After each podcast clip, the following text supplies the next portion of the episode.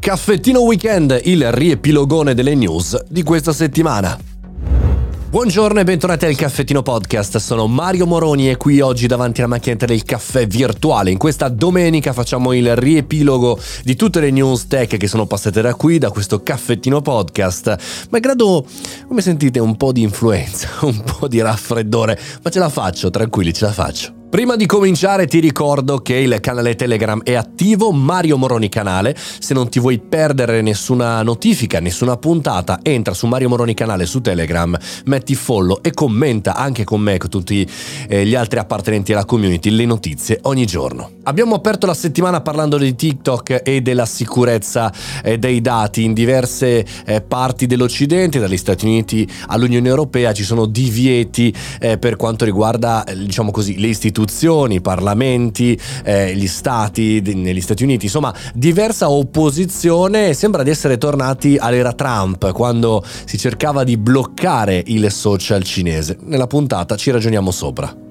Spotify e l'intelligenza artificiale quando la tecnologia sostituisce i DJ tradizionali. E questo il titolo della puntata di martedì che parla appunto di un esperimento molto interessante, similissimo alla radio, in cui su Spotify un'intelligenza artificiale non soltanto seleziona i brani ma ci dà anche diciamo gli annunci, i disannunci a seconda del nostro umore, ci parla, ci dedica una canzone ed è un esperimento molto molto interessante perché è fatto con una voce veramente eh, sembra umana, quindi da questo questo punto di vista un bel esperimento da ascoltare nella puntata di martedì. Colgo l'occasione per dirti che su Spotify c'è il video podcast mio con i ragazzi di Indigo per spiegare ogni settimana l'intelligenza artificiale. Cercatelo, Talk Magic, intelligenza artificiale, ChatGPT, è il nuovo futuro. Fatemi sapere cosa ne pensate e come mi vedete, se mi vedete bene dal video.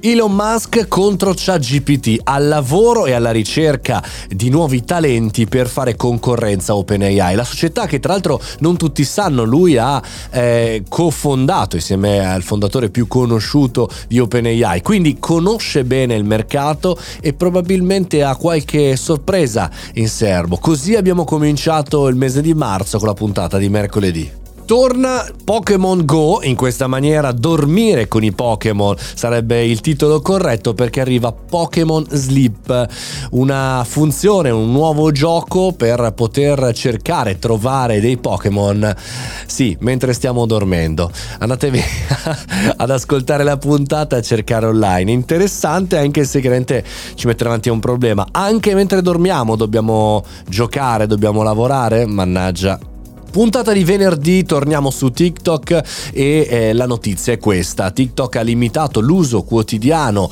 eh, del suo social a 60 minuti per i minori. Io lo farei anche per i maggiorenni, ma va bene per i minori. Quale impatto sulla fruizione dei contenuti, sulle numere di TikTok, su come viviamo questo social che sembrerebbe essere per eh, i giovani particolarmente, anche se vedo tantissimi boomer.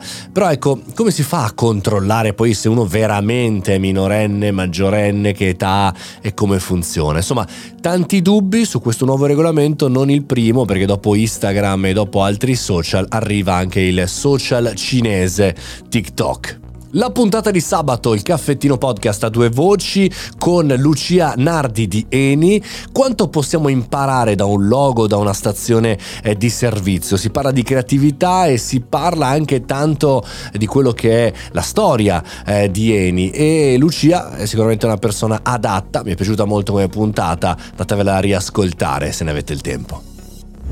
Questo è il riepilogone del caffettino podcast di questa settimana, come sempre 7 giorni su 7, 365 giorni l'anno. Se vi è piaciuta questa puntata ci sentiamo chiaramente anche domani mattina e se vi va venitemi a trovare nella mia casa www.mariomoroni.it, magari ci possiamo fare una chiacchierata, magari ci possiamo vedere al vostro evento. Fate bravi, buon weekend, a domani!